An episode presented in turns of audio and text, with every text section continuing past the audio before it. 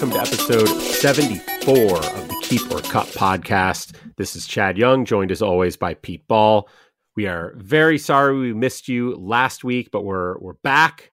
Got the band back together, ready to roll for the the home stretch as we hit our this is now officially our first episode of September.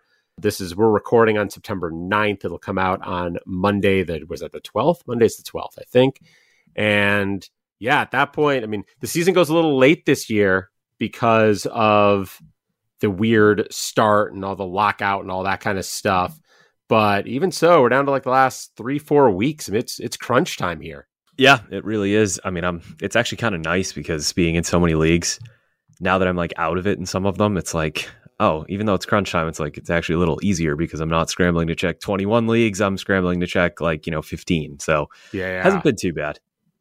No, I know that. It's uh I have a couple of leagues that it was like once I lost, I was like, yeah, maybe that's for the best. now I can Yeah, focus exactly. on win some of the other ones, and it'll be an interesting stretch. You're you're in 21 leagues this year. 21. Yeah. Yeah, but I've been out Eh, of my Ottoneu ones for like three months. So really 18 if you want to call it that. Yeah. How many are you still actively competing in? Well, one of them I'm not because I've been winning the league since like June. Uh, that's a dynasty rotisserie league where everything just kind of broke my way. So if we're counting the ones that I'm, I have a chance to win, I'd say about half that. About half that. Okay. Eleven. It looks like eleven out of the twenty-one. It's nice having the bye week in the listener league. That was that was nice because it cut down on one platform that I had to check. Man, the listener league. So I I am in a matchup in the first round of the playoffs there. And I don't know what's going on tonight. I'll have to look at what's going on tonight. But as of the end of the night last night, as of this morning, basically, I was tied five five with I can't even remember who I'm up against, but I was tied five five. And I was winning all the hitting categories and not by a small margin. And he's winning all the pitching categories and not by a small margin. And I have no idea how I, I, I don't know how we break that tie. It's gonna be fascinating to see what happens. But yeah, I'm in I'm in I think 13 leagues. I've got six Ottoneu leagues. I've got a couple Yahoo's eight. I've got the three Fantrax is 11, mm-hmm. the one CBS, and then the one NFBC. So yeah, 13. There are two of those that I am out of. And then there's another one, our our Ottoneu listener league. We've talked about this before. I'm in like I've been bouncing back and forth between second and third, but the team in first is just so far out in front that it's, you know, I'll finish second or I'll finish third, and that's sort of what it is. Um, so I'm not spending a lot of energy on that right now. Soon I will. So the, the other thing is, this is supposed to be the time of year that my kids go back to school, and then I have the full day to myself to get stuff done. That's and nice. uh, the Seattle public school teachers are on strike. And so Ah, the kids were supposed to start Wednesday and they have not gone back to school yet. So instead of being able to spend this week, like, you know, combing through who my keepers might be and stuff like that, I've been. Don't they know this is prime fantasy Yeah. baseball time? No, that's all right. That's I, I'm gonna go talk to them tomorrow. I'm gonna go there. You know, they're out in front of the school holding up their signs and stuff. And actually, the kids and I, uh, we swung by yesterday and and brought some snacks for some of the teachers and stuff. And I think Oh, tomorrow, no, well, tomorrow's the weekend. Monday, if they're still on strike Monday, I'll bring them snacks again because I want to be supportive, but I'll also Sure. remind them that like I got stuff to do. so you know, we'll see. I missed picking up TJ Friedl because mm. you're on strike. yeah, like that. Yeah. see, well, that's like that could be important. Totally just maybe. butchered that guy's name, by the way. I have no idea how to pronounce that one. Friedl, Friedl. I, I'm not sure either, but I haven't picked him up anywhere, so I guess I don't need to know how to pronounce it yet. But yeah, other than that, I've got like my other leagues. I mean, I've got like a handful of head-to-head leagues where I'm in the playoffs now. I've got a couple of leagues that are like coming down to the wire. I've got one Ottoneu points league, League 670, where I'm in. I think as of last night, I was in third. Again, I haven't looked tonight, but the top three teams are separated by like 120 points total, and which uh, if you've played Ottoneu points leagues, you know that's like a night. Right, like Mhm. that's like a, a good a good day where you have like a good offensive day and a pitcher going, you could put up 120 points. But on top of that, the team in first has thrown 30 more innings than the team in second, and they've thrown like 10 more innings than I have. And because of the innings cap, those are basically like they're like bonus innings, right? Like I have I get 40 more innings to throw the rest of the season than that. Like it's just it's super close, super close. So got lots of that stuff going on. But I think that in some ways makes our topic of conversation today a little weird because here we are talking about how it's crunch time and there's so much going on, but we're gonna we're gonna do something a little different, which is we're gonna turn our attention to the future. And and the reason for that is, you know, there were all these rule changes announced really today. They were just voted on today. So they're brand new, fresh changes coming to the 2023 season. For your redraft leagues, they, they don't matter right now. You shouldn't even think about them. Don't pay attention to them. But for your keeper leagues, they do because now is the time to start thinking about like, is this going to change someone's value? Are there pitchers I may need to move on from or hitters I should be adding or anything like that? And I think it's worth diving into now what we think the fantasy impact of these trades is going to be and how that might impact your thinking about keepers and, and therefore moves down the stretch. So we're going to dive into those. After that, we'll see. I don't know how long that's going to take us. If it takes us a long time, we'll be done. If not, we'll come up with some other stuff to talk about. We'll figure stuff out. Maybe. We'll see. Oh, there's no shortage of topics we can do right now. Oh, for sure. Josh Jung, so, first at bat, home run. There's one. Yeah. Yeah. Getting right into it. It took uh, you know, four months longer than we'd all hoped it would, but man, that's here we go. That's good to see. So with that, let's start looking at those rules. The first one I think to talk about is because it's I think I think the most controversial is the no shift rule. And so the version of this, and I think it's important to keep in track, keep in mind what the version is, because there were multiple versions of a no shift rule being bandied about. There was that like pizza slice thing behind second base. Did you see that one that was no. thrown around at one point? That they were basically going to like draw a wedge behind second base almost like continuing the baselines from first and third through second base, but it wasn't quite that wide. And they they were just going to be like no defenders in this wedge. You okay. just can't be in there. So that's not what they did. What they've landed on, as I understand it, is there have to be two infielders on the left side of second base and two infielders on the right side of second base, and infielders have to be on the dirt. So, uh, or I, I suppose I should clarify: they can't be in the outfield grass Okay. I presume they don't have to be on the dirt because I like if you're in playing in tight for a bunt, I assume you can still be on the grass for that.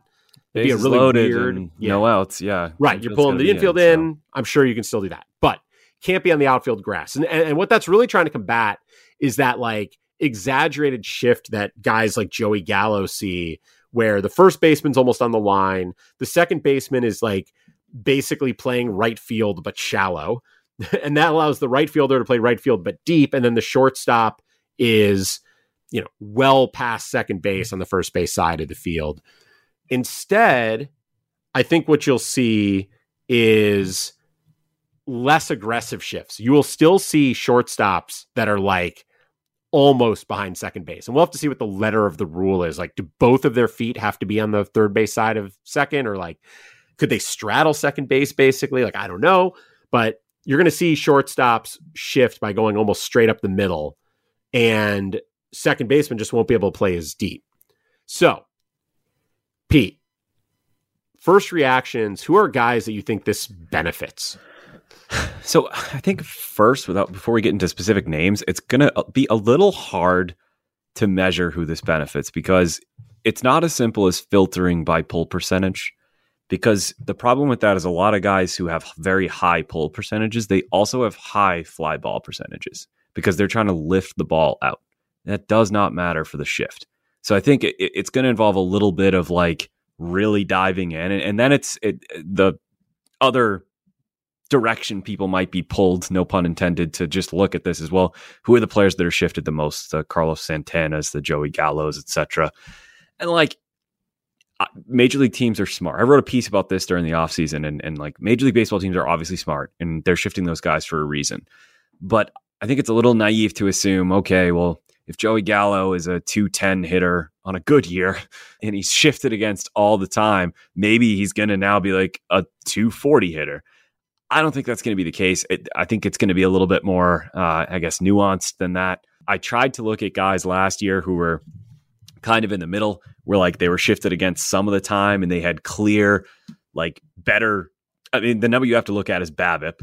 They had a clearly better BABIP when they weren't shifted against and trying to find those guys in the middle. And that's something that's not really sticky year to year from what I found. I mean, that's my long way of saying this is something that's going to be pretty difficult to calculate. But if you want to try, I mean, one name that sticks out for me, and this is just a, a very quick look. Jurickson Profar has a 270 BABIP. That's not terrible, but that's not great. He pulls the ball a lot. Among qualifying hitters, only 25 guys in baseball pull the ball more than Jurickson Profar.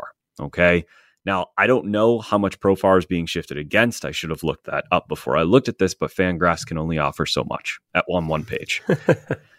he does, though, with that pull percentage, have a ground ball percentage of 43.5. I'm going to guess that Jurickson Profar, a kind of platoon guy to begin with, is in fact shifted against a lot. I'm just going to put it out there on the pod without actually looking and hope that it's true. That's the type of player, even if it's not, let's, even if it's not, who cares? For the sake of this example, that's the type of player I'm looking at. Who's a guy who hits it on the ground because that's what actually matters here, and who pulls the ball a lot, and who gets shifted against a lot. That's kind of so, how you want to narrow it down. Just to throw some numbers at you, I have no idea. To be, I'm going to be blunt. I have no idea if this is quote unquote a lot. He had, and this is a little weird because the Fangraphs data, a plate appearance can count multiple times right? So, like in some yep. cases, they start not in a shift, and then with two strikes, when they're confident you're not going to bunt, they go into a shift or something like that. He had two. He has had so far this year. Let's start with this. This year, he has had 400 and 488 plate appearance or at bat. That's at bats. I should look at plate appearances. He has had. Sorry, give me a second. He's had 565 plate appearances he has had a shift in 275 of those. So mm-hmm. roughly half the time he's getting shifted. So that's just one example. Let me pull up Gallo. Actually, I have Gallo up. Gallo, as a counterpoint, has 348 plate appearances this year. Gallo has been shifted in 145 plate appearances. So actually less than half. So actually Gallo and that that data is telling me that Gallo is getting shifted less than Profar. But that doesn't really make sense because this Fangraphs data is now telling me that there is no shift on Gallo in one plate appearance. And that just straight up doesn't, that's not, that's just not right. Yeah, I came across a lot of this stuff huh. when I dove into the into the data for that piece. Um, a, a couple things about this. Uh, yeah, I have no idea we, what that's doing. Before we look at that a step further, because I, I do want to talk about that. Something that if you're if listeners are diving into the data and you're going to notice severe differences between Savant and Fangraphs. And the gist of that is Fangraphs filters out walks and home runs, whereas Baseball Savant does not. So they're going to count the walks and the home runs, which means the numbers that they show you. And I think what they use for this is uh, what do they use for this? Because there's only one number that they actually give you. It's their WOBA.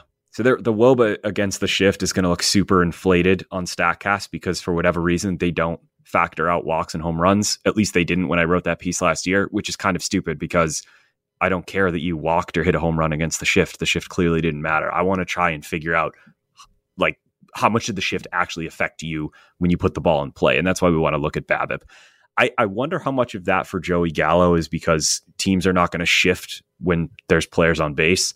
I mean, it really depends where those players are on base, but in most cases, they're not going to. And Gallo, as bad as he's been, and that's probably another reason why they haven't shifted. And I think he actually laid, I could be wrong, I think he laid down a couple of bunts to try and get the shift to go away.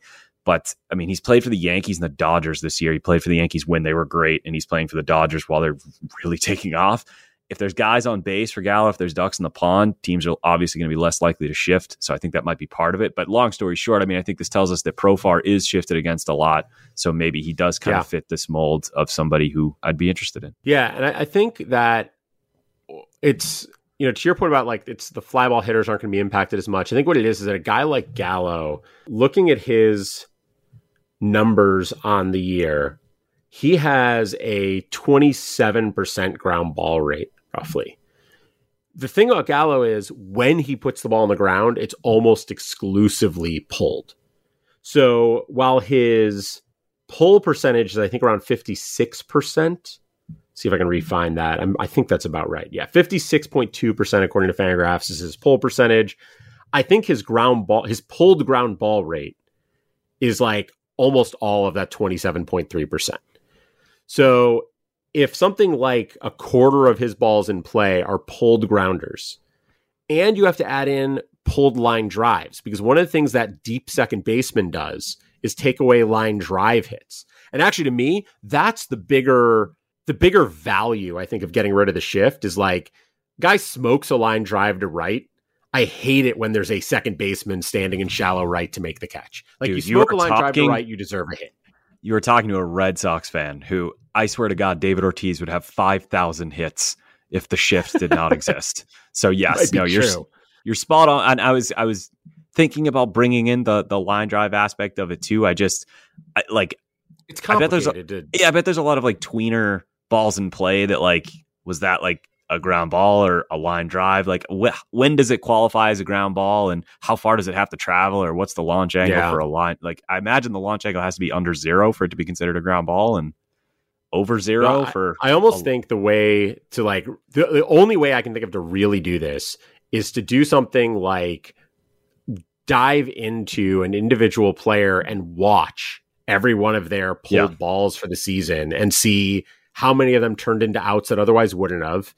But like, I, I'm sort of going at the idea that like, you know, BABIP, like if you took an average BABIP on ground balls and applied that to Gallo instead of his actual BABIP on ground balls, which is like 180 something. What's league wide? I, I knew this before. Let's see if I can pull this up. I'm pretty sure you can get a league wide BABIP on ground balls, and it is higher than what Gallo has. So let's see. League. This is I'm I'm, in now the uh the Fangraph splits tool splits leaderboard, which is really nice because you can fit, you can get league wide data, and then I can go look at. I think I can look at batted ball type, batted balls, ground balls. I can update this. So on the season, league wide BABIP on ground balls is 235. Joey Gallo's BABIP on ground balls is 186, I believe. I'm going to double check that, make sure I'm not being just, you know, throwing numbers out there that don't make sense, but I'm pretty sure that's right. Here we are batted ball, grounder. That's the thing when you get deep into fan graphs, it's like which tab was it? Which page was it? Everything is black, green, and white. Yeah. I had this a minute ago, though. Oh, grounders, BABIP. His BABIP is 205. It's actually a little better than I thought. So there you go. 205. Although I think that I.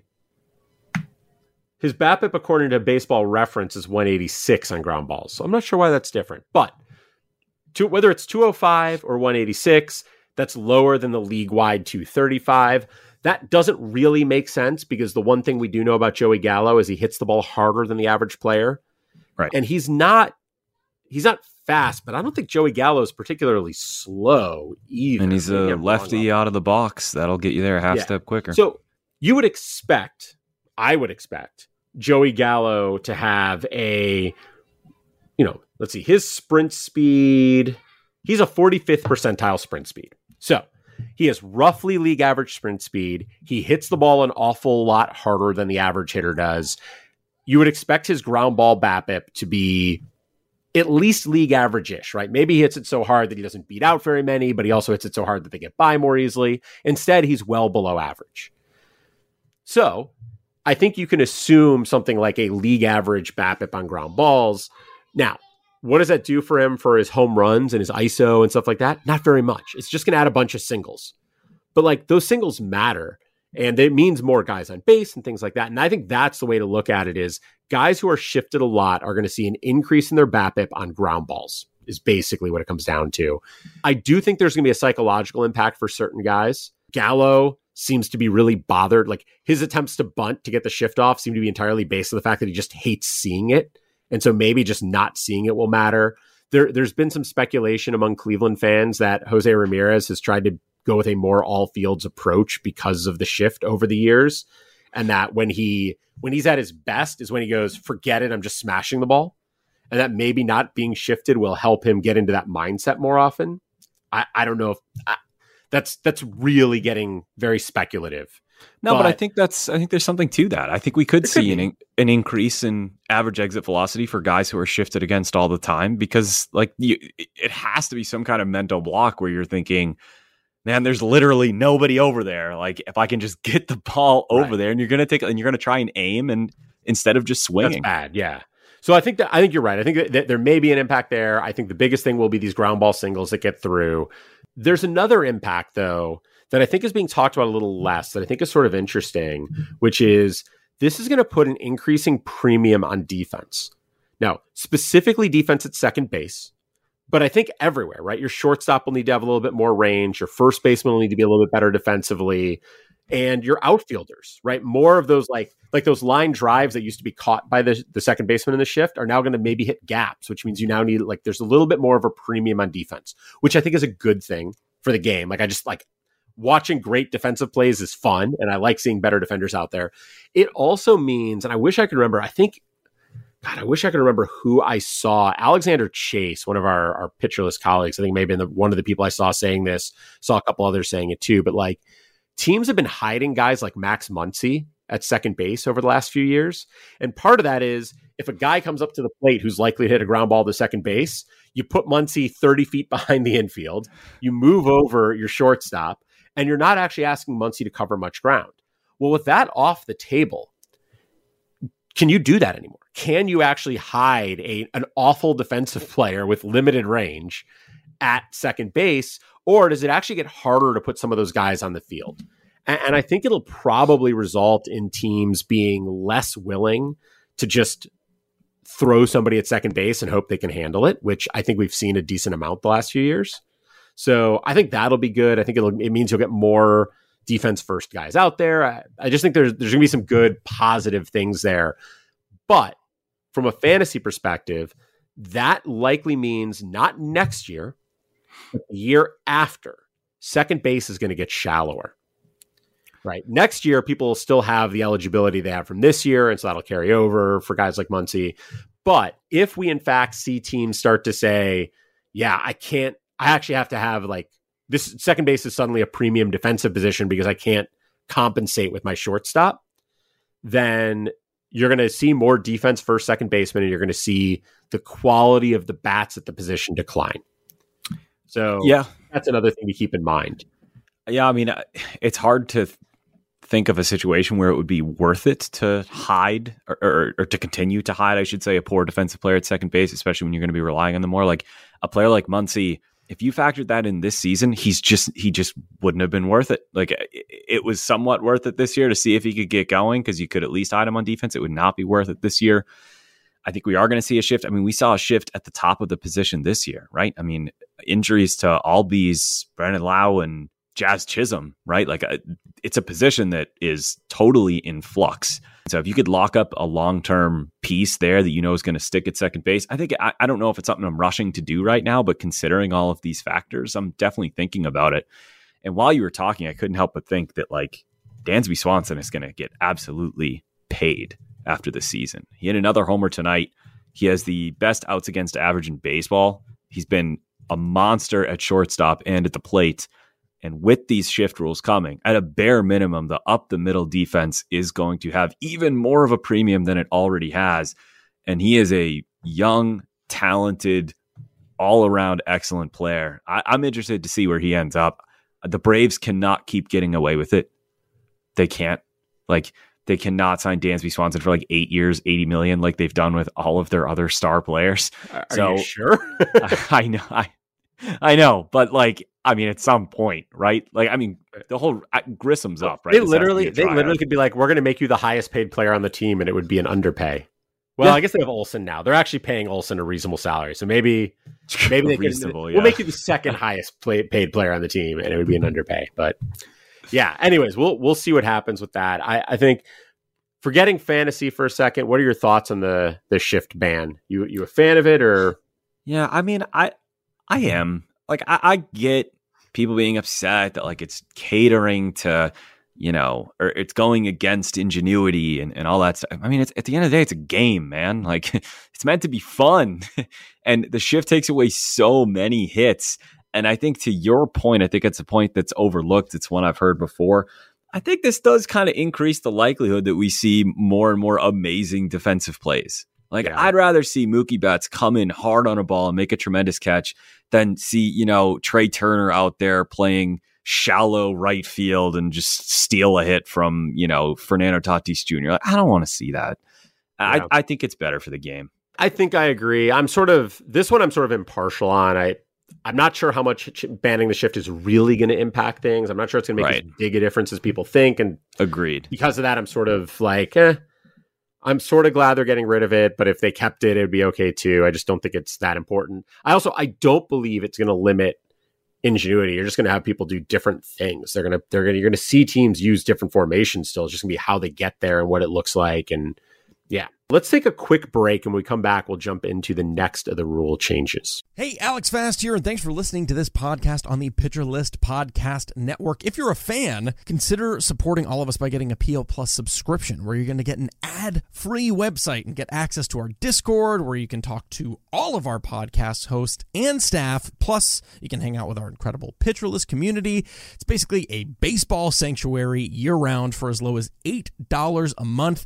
You can sign up at pitcherlist.com backslash plus, and you're going to get your first month free with promo code podcast. Also, don't forget to check out everything else we do as well from YouTube videos, live streams, newsletters, off-season articles, TikToks, breakdowns, over 15 baseball podcasts on our network. We can't stop talking about baseball even during the off-season. So sign up for PL Plus today at pitcherlist.com backslash plus and use promo code podcast to get your first month free.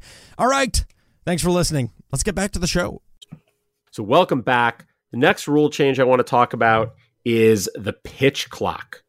And before we get into this one, Pete, have you watched any minor league baseball this year? Honestly, not really. No, I almost went to a couple. So, you know, they've been- but I don't have the MILB. Yeah. So, you know, they've been using this rule, the the band right? uh the or the pitch clock, not the band, the pitch clock rule this year.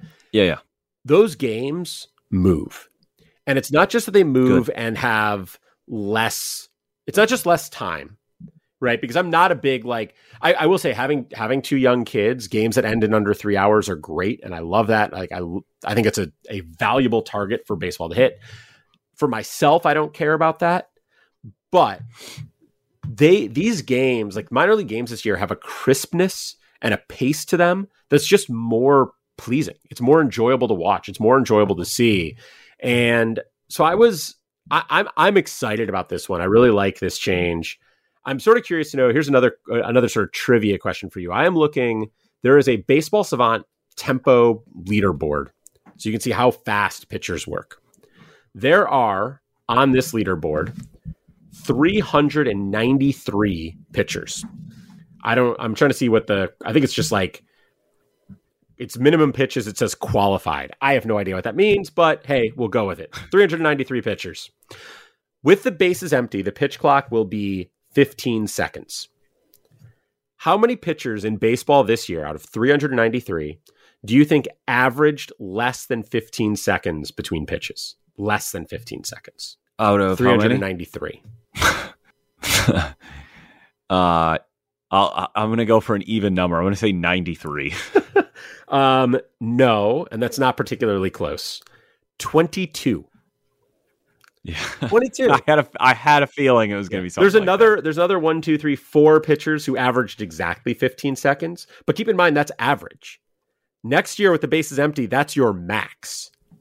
So every Right. pitcher in baseball is going to have to speed up. With the bases full, or not bases full, with runners on base for what it's worth, the clock will be at 20 seconds. There are only 15 pitchers who averaged below 20 seconds with the with men on base. So it's a pretty significant change. However, my understanding is that minor league players have generally liked this change, that it hasn't been hasn't been negative. There are some concerns on two fronts. Well, I shouldn't say concerns. There are some things that people expect will happen on two fronts, one of which I think is a concern and one of which I, I think is not. So the one that's a concern is working faster may increase pitcher fatigue, which may lead to more injuries. Now, I don't know that we've actually seen this in the minor leagues. From what I understand, there isn't clear evidence that that's the case in the minor leagues, which is great. But if it does lead to more fatigue, it also could lead to shorter routings and things like that, which is not necessarily the intended consequence here. The other thing it will lead to, which I think is intentional on Major League Baseball's part, is decreased velocity. There's some data out there that shows that velocity is correlated to time between pitches. That the more time you take to recover between pitches, the harder a pitcher can throw the ball. with that going down, pitchers will not throw as hard. Presumably, that means one of the effects of this will be fewer strikeouts, and and I guess more offense in general. But again, I don't know if we've seen that in the minor leagues or not, but that is in theory what should be happening. Let's get into the fantasy implications, though. What do you expect? Is this changing your thinking from a fantasy perspective at all? I don't see how it could because it's just a it's a rule that affects every player of the posi- at the position. So like it, it's hard to really gauge it. I definitely buy into the idea that it would cut down on velocity. So maybe those harder throwing guys, but does that mean that those harder throwing guys are actually now more important? Like they're at more of a premium because they're maybe more likely to keep their velocity because they were already throwing so hard to begin with.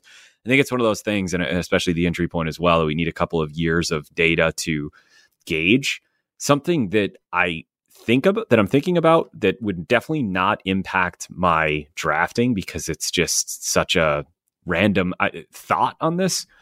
But like, it, all right, it didn't have that big of an impact on minor leaguers who are young guys and you know really just getting their professional career started. But I mean, if you're taking a veteran starting pitcher who's made a career, in some cases made a Hall of Fame career and had a major league career of 15 plus years or whatever it might be of a specific routine that they go through all the time that takes them 23.4 seconds every time or whatever it might be. And now you're telling them you can't do that any that whole routine that you've built your career on, you can't do anymore. And like I get saying uh, on one hand, like, oh, well, stop being babies, you know, like throw the ball, and if you're so good, you should be fine. At the same time, they're human beings and they're creatures of habit, especially pitchers. That I have a hard time believing that that's not going to have some impact. I just don't know if it should have enough of an impact for me to uh, adjust how I draft you know they'll have a whole spring training i guess to get ready for it. But again if you've had an eight nine ten year career of doing a specific routine for every pitch and it's worked for you and now major league baseball is telling you you cannot do that anymore you need to speed it up it's going to cut down on your velocity you got to get it moving or it's going to be a ball whatever it might be.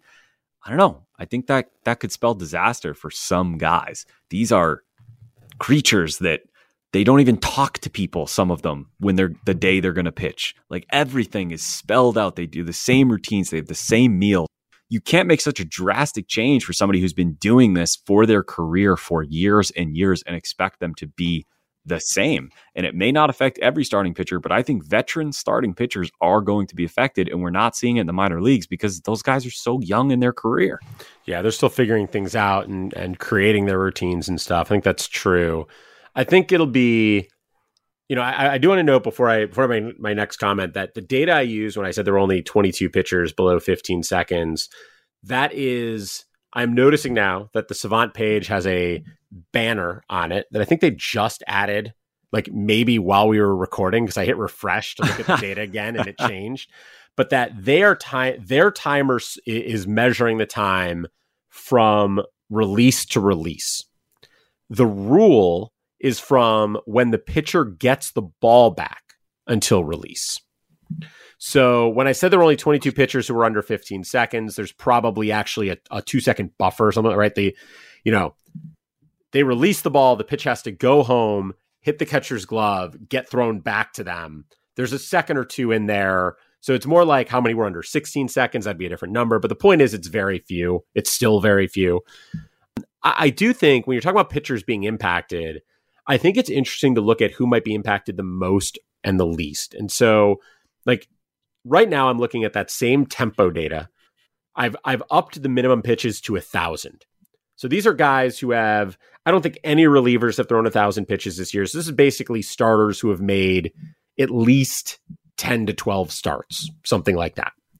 There are only 47 guys on this list. It's a relatively small list, but I think it gives us a sense of pitchers who throw a decent amount, who, you know, we, we've been used a lot this year, who will be impacted or not. The five fastest, with the bases empty, the guys with the five fastest tempos are Logan Webb, Shane Bieber, German Marquez, Miles Mikolas, and Logan Gilbert. Cal Quantrill's up there, Mitch Keller, Alex Wood. Like those are the guys who are working the fastest right now.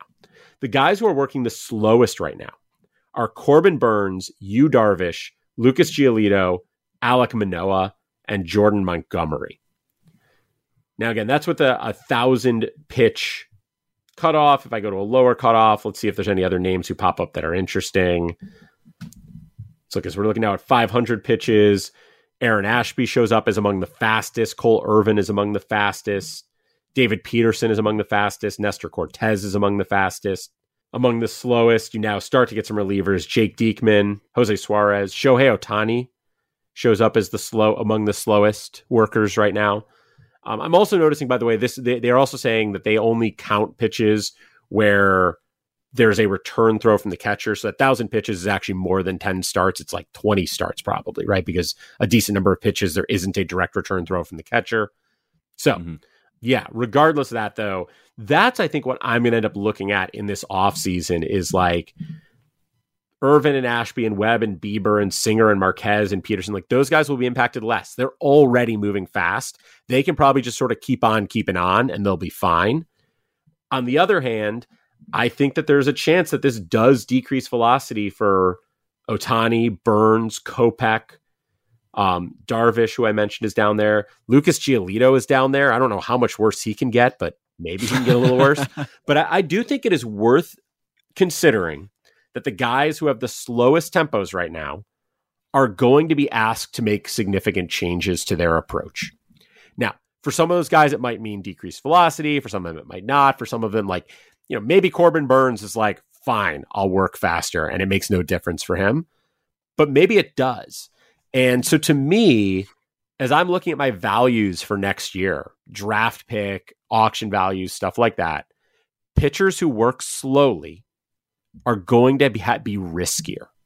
I'm going to have to assume a higher level of risk because this rule will impact them in a way that it won't impact a a Bieber. Even like Clayton Kershaw's tempo is at 16 seconds. And as I noted, this timer is a little bit longer than MLB's timer. So Kershaw, probably fine. Kyle Wright, even faster than that, probably fine. Sandy Alcantara, faster than those guys, probably fine.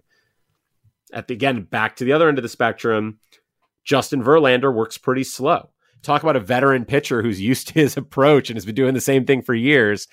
Like that's a guy who could be impacted. Kevin Gausman works pretty slow.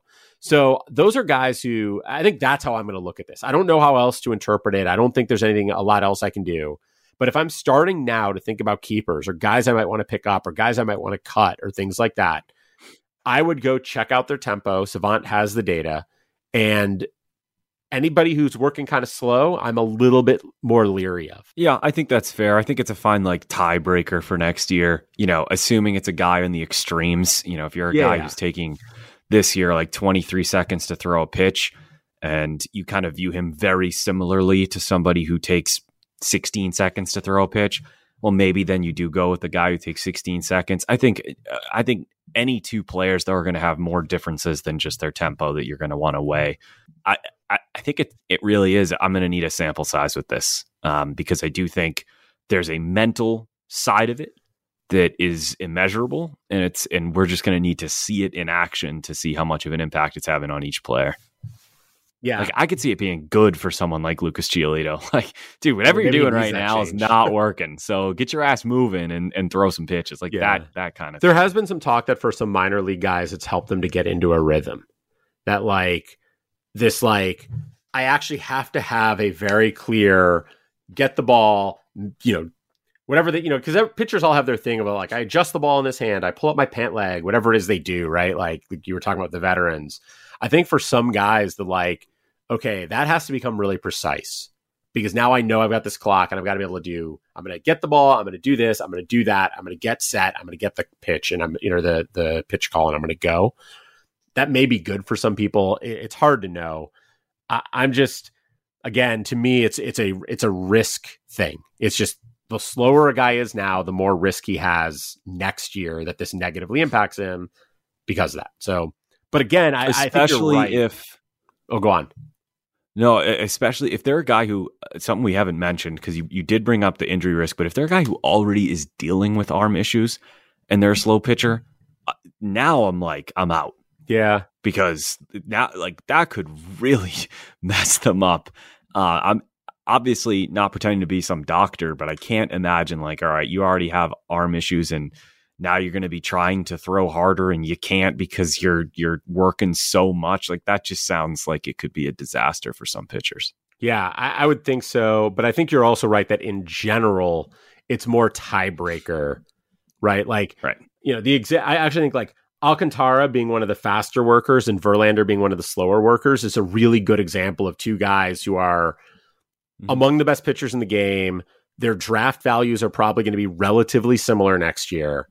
And if I had to pick between the two, now I haven't done my full analysis yet. I may like Verlander a lot more than Alcantara or vice versa. But if I end up with them both being like, yeah, these guys are both sort of, you know, late second round picks for me, and I could take either one of them late second round, I think that's a tiebreaker. And I think it's a valid tiebreaker to be like, you know what? Verlander's got to figure out a whole new routine on the mound, and Alcantara can just do what he's always done. Like that's that matters. And it, it again, it might matter at the margins, but it does matter. So yeah, for sure. What do you think of that rule overall? Uh so this one I'm a little less like the the shift one I'm like, ah, oh, that's fine. You know, this one I'm a little less into. I baseball's not a time sport for a reason. And I just like, I'm all about getting the kids more into baseball and everything else. I just don't think the average time going from, you know, two hours and whatever it is, 50 minutes to two hours and 38 minutes. I don't think that's all of a sudden getting little Johnny and little Sally into baseball. Like, I, it might allow them to stay up later for the game, and and that's great. But I don't think it's getting them to turn the TV on to watch it in the first place. Uh, I don't whereas think more so. balls in play and more action might. I think so. I think that's true, but I do think the increased pace of the game again less less about the length of the, the game total, but yeah. like the number of pitches per minute, the number of balls in play sure. per minute is actually Definitely. like that's a thing that I do think matters, right? Because this is one of the things I, I talk about this in the this comes up in the Ottoneu Slack every once in a while where people are like, but like strikeouts and home runs are fun. Like obviously, yeah, walks are walks, but like the three true outcomes, like two of them are great. But I think people don't realize that for a lot of young fans, like for my kids, and I've gone, I've taken my son to a bunch of games with friends of his this year. So I'm going to a lot of games, a lot of like five to nine year olds, basically, mostly nine year olds. And they're like, they don't think strikeouts are exciting, right? Sure. To them, a strikeout is just like a, thi- a, a thing that didn't happen right? that I mean, hitter stinks. Yeah. Right. And and part of it is like they play little league, and in little league, guys strike out all the time. This is a constant thing for them. Is that players strike out? It's how most outs happen. And so for them, when they see a major league hitter strike out, it's not like, wow, that was an incredible strikeout. They're just like, he didn't even hit the ball. Right. Nobody had to field yeah. it. Nothing happened. It's all about the hitter. It's yeah. not about the pitcher. Yeah. Yeah. And so I, like that so to that from that perspective, I do think that like the pitch clock resulting in more pitches more quickly, condensing the action of the game will make every five minute period of watching baseball more exciting because more things will happen. Right. And so even if it doesn't decrease strikeouts, although I think it might, but even if it doesn't decrease strikeouts, if those strikeouts happen more quickly so that the balls in play come up more often, like that's good. And I think, you know, you mentioned, I, this is why I asked if you'd watch any minor league baseball. Minor league baseball games have been crisp and fun and and I think that the pitch clock has had an impact on that. And so I'm I actually like I was sort of meh on the shift ban because it's like I just don't know how much it matters. I don't think like that my like my kid doesn't notice that. He doesn't mm-hmm. look and go like, "Oh, they're all standing over there and like that ball was hit hard and it should have been a hit." Like that's not how his mind works when he watches. But the crispness of the game does matter and I'm like that one I'm excited about. I actually think that's a really positive change. So we'll see. Yeah, I'm. I, I totally buy into what you're saying there. I mean, kids right now, like they're into and I, I, am a teacher by the way yeah. for our listeners and, and i'm a coach or, coach of middle school sports and like the the sport that they will really sit down to watch most of them is basketball and basketball is just it's literally just constant action i mean it, the ball is always it's just because you're in boston and the team's good I, Sure, but believe it or not, they're all like you know like LeBron fans or yeah. Durant fans or whatever. Steph. If you're NBA, if you're a modern NBA fan, you're a fan of players, not teams. No, every, yeah, kid Steph, I know that age is a Steph Curry fan. And I'm like, yeah, exactly. It's ruined like we're in Seattle. We don't have. Oh my team. god. Yeah. Well, anyways, but I mean, like kids, kind of. I, I, don't want to say they need that. I, I want to give kids more credit than that. But like, think about how much. I, I'll I'll speak for myself. Every we're all addicted to our phones. I look at uh, that pitch tempo page. I finally found it, and I look at how long it takes Frankie Montas to throw a pitch when a when a runner's on base. Twenty eight seconds. Do you know how many things I can look up on my phone and how many times I can refresh my Twitter page and how many times I can take myself out of a baseball game in 28 seconds with my cell phone? Kids are doing the same thing. And we don't even yeah. need to make this about kids. I, will stop bringing up kids. Like everybody. Everyone. It just yeah, tunes yeah. you out. When If I'm watching a basketball game, I don't, if I want to watch the game and see what happens, I don't have time to look at my phone. Like it, the, the ball's constantly in action. It's just not the case in baseball. And no. so if this will cut down on that, then awesome. When I go to a baseball game or watch a baseball game on TV with my kids, they're always doing other things. I'm always doing other things. I often like I I for years had season tickets with a good friend of mine for the Mariners. We had like a 20 game package and we would almost always have MLB TV up on one of our phones watching another game while we were at the yeah. Mariners games because you can't. Sure. And it's right. right. When I take my kids to a soccer game or when we watch a soccer game on TV, right? Same thing you're saying about basketball. You don't you can't look away because if you look away, right. you miss something. And exactly. I think baseball needs to get back to that point where like pitchers are working quickly. And I think if you if you are having a pitch thrown every 15 seconds, that denies people in a good way the opportunity to get distracted. And it keeps the action happening. So I'm a fan. I think it'll be crisp. I think it'll be good. I think people will like that change. Let's get into there are there are actually two other rule changes, but I think we can combine them because I think from a fantasy perspective, they have similar impacts. One is the bases are going to be larger, not a whole lot larger, but they are going to be larger. The other is that pitchers will be limited, and this is sort of tied to the pitch clock thing. They will be limited to disengaging from the rubber twice during a plate appearance. And there's all sorts of interesting things here. It's like the third time, if they step off a third time and they pick the guy off, that's fine. If you actually catch the guy on the third one, that's fine. If you step off a third time because the guy is running and he successfully steals on you, he stole on you, that's it, that's that. But if you step off and the guy dives back to first and you throw over and you don't pick him off, it's a balk and the guy gets moved up a base. That's basically what it comes down to. This is an interesting. It's an interesting setup. I, I I think I generally like the setup because it does mean that like if you throw over twice, the runner can't just take off because now you can't throw right. over again. Because if they do, you step off, you throw to second, they tag them out, they're out, and you're allowed to get the out. So there's that. But before we dive into our our feelings about this generally, let's talk about the fantasy impact of both the larger base and the limit on the number of pickoffs. What are your, what are your what do you think the fantasy impact will be there? I just I just imagine like the brainiacs of MLB just sitting around like, what if we just made the bases bigger. like, okay, sure.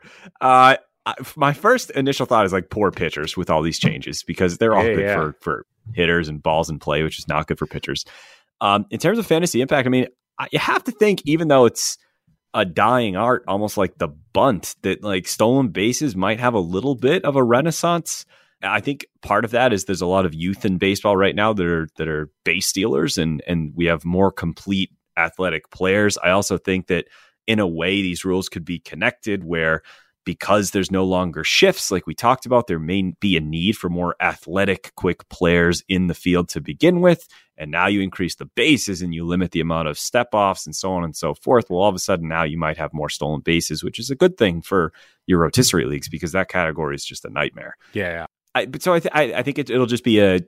I think this actually might have the biggest, might result in the biggest increase in offense but it might not be as much as everyone thinks. It'll just be more action. Yeah, I think that's probably right. I, I think you know the the bases, the increase in the bases is going to make the distance between the bases shorter by like an inch or something, which seems like nothing. Except, sure. how many times have you seen an instant replay with a guy trying yeah. to go first to third, a guy trying to steal a base, a guy, any of those things where the you know the tag comes in and you're like, wow, if he got there a half an inch sooner, yeah, he's in there. Seems like it feels like every night. Yeah, and that's just gonna yeah. right. And the the nice the thing I love about this is it won't actually change how often we see those close plays. Those close plays, which are fun and exciting, and like those will still happen. They'll just yep. happen on even sooner, even sooner, right? Because other like the plays that that are currently close won't be close because that inch will make a difference, and the and now plays that were not close the other direction will become close. So I think that'll be like you will see guys taking extra bases more, stealing more. The the closer bases, I don't think are going to be big enough to cause anyone to try to steal more. I don't think anyone's going to be like, "Oh, I was only going to steal five times this year, but now I might go twice as often because I, it's a half an inch less distant." Like that, I don't think that's going to be the case. I also think the pickoff rule is going to very specifically impact high volume base stealers because your random guy who steals, you know, five bases a year. So let's let's pull up. I'm going to pull up a leaderboard on Fangraphs right now. Let's look at our stolen bases leaders, and you know, scroll down a few pages and look at like. Well, I went too many pages, and these guys all have zero. Let's go back a couple pages. Luis Arraez. Let's lose, use sure. Luis Arraez.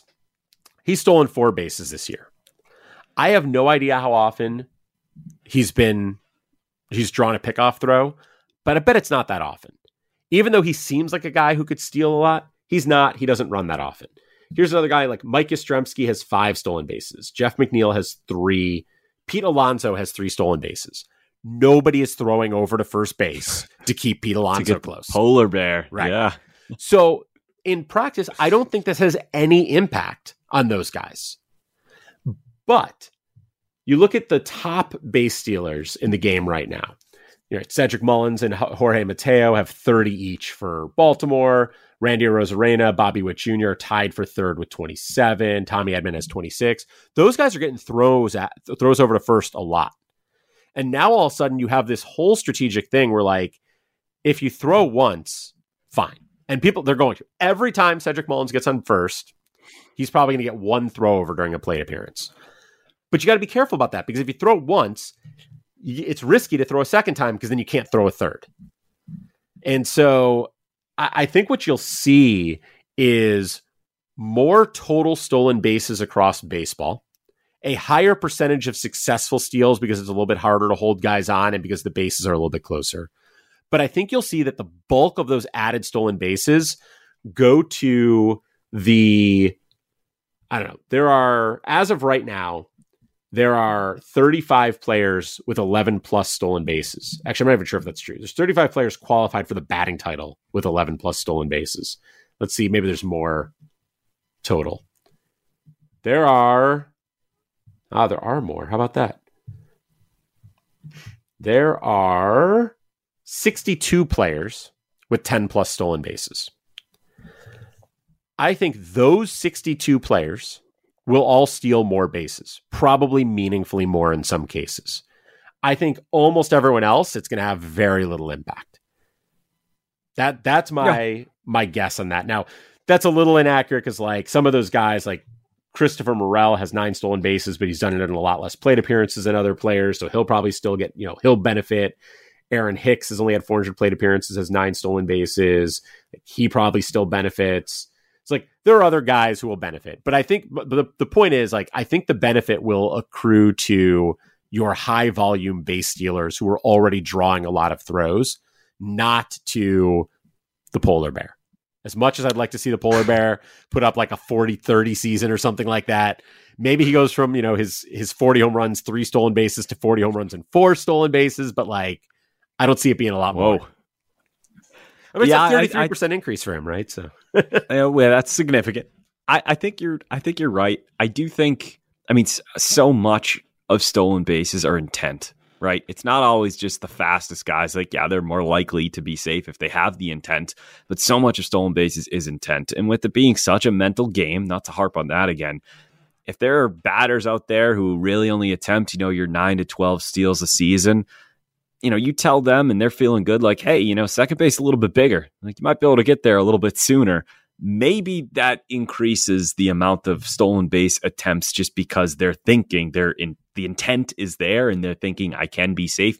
Even if if everything stays the same, like the bases aren't close enough to matter for the guy for like the exact number of stolen bases and stolen base attempts that have already taken place. Like it really wouldn't have changed how many guys were safe versus out. Even though that's probably still going to be the case, we may just see more attempts because there's that intent. There's that, like, I, I know it's that much closer. I know I can get there.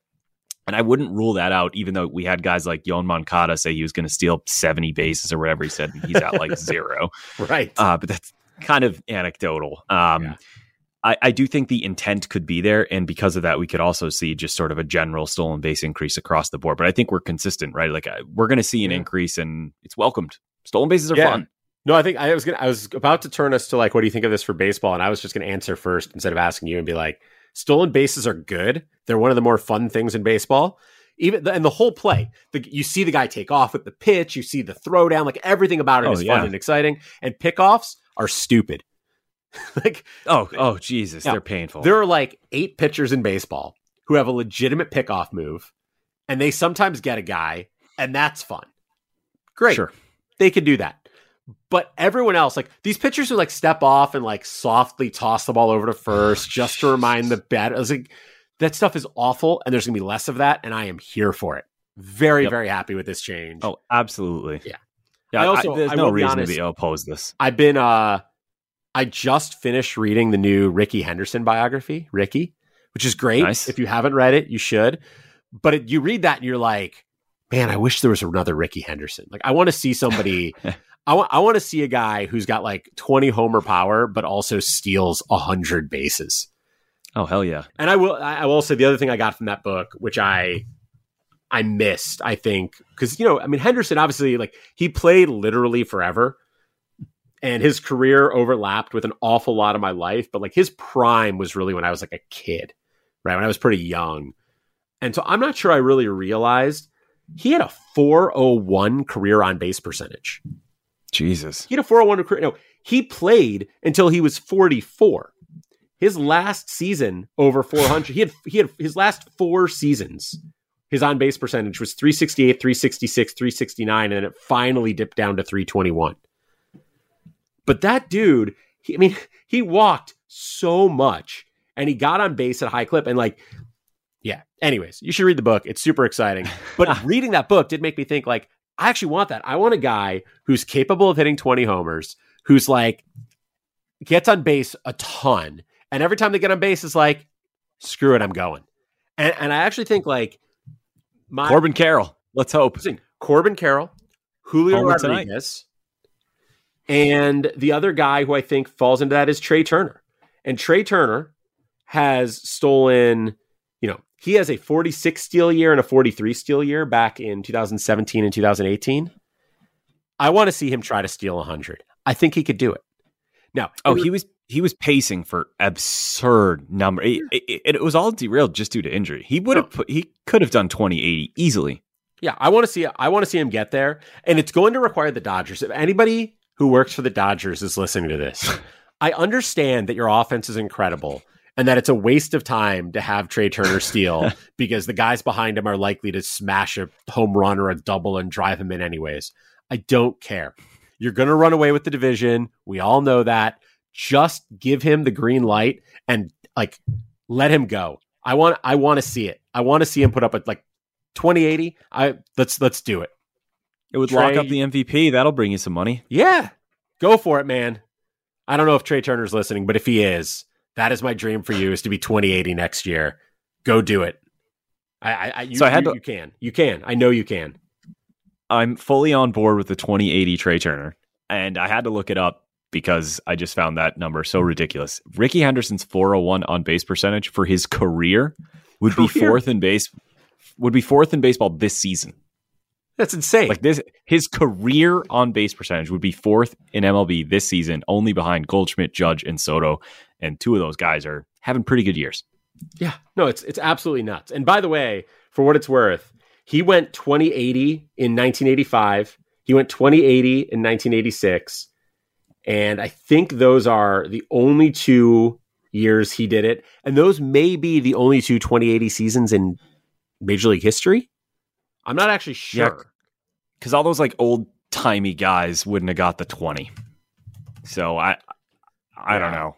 Now I feel like, Like, I gotta I gotta figure out. Juan how Pierre was lucky to hit two homers. So I mean, t- I mean, I would just filter by highest stolen base seasons because there's not going to be many that are over 80. Yeah, that's probably true. Let's see. I've got a season in career finders, player batting. I use uh, StatHead from Baseball Reference. It's it's super fun. Home runs greater than or equal to 20 and stolen bases greater than or equal to 80. Get results. Let's see if this worked. Oh, there was one more. Man, I should have I should have thought of him, although I'm not sure I would have actually guessed. Give me a year. 1986. So in 86, when Henderson did it, someone in the National League did it too. Henderson did it for the Yankees. There was a Reds player who did it in 1986. This is like before your time. Yeah, this is this is six years before me. I don't Yeah. I don't know. God, I, well, no, no, hold on. Uh, Eric, Eric Davis. Eric Davis. Eric Davis. That's right. Eric So Davis. the only reason I know this is MLB the Show. he had exactly 80 stolen bases and hit 27 home runs. He went Wow, that's a- 27 that's a lot. And and Rickey went 28 87 that year. Just Jesus. insane. So that's it. Okay, so this is it. Trea Turner, you can join Elite Company. Rickey Henderson twice, Eric Davis once, and Trea Turner. It can happen. I want to see it. I I'm on think board. we've officially reached the point where we have nothing else we can say about this, and I think we should probably let it go. So, Yeah, we went all the way back to 1986. So 1985. The first time Henderson did it was 85. So we we went. no, yeah. Yeah. That was during How's my lifetime, even if it wasn't during yours. So, uh, with that, thank you for listening. Don't forget to subscribe, leave us ratings and reviews. You can follow the show on Twitter at Keeper Cut. You can follow Pete at Pete B Baseball. You can follow me at Chad Young. Love to hear from you. Love to hear your questions. Let us know what you want us to cover down the stretch. With that, hope you are having a good week, and we'll talk to you next week.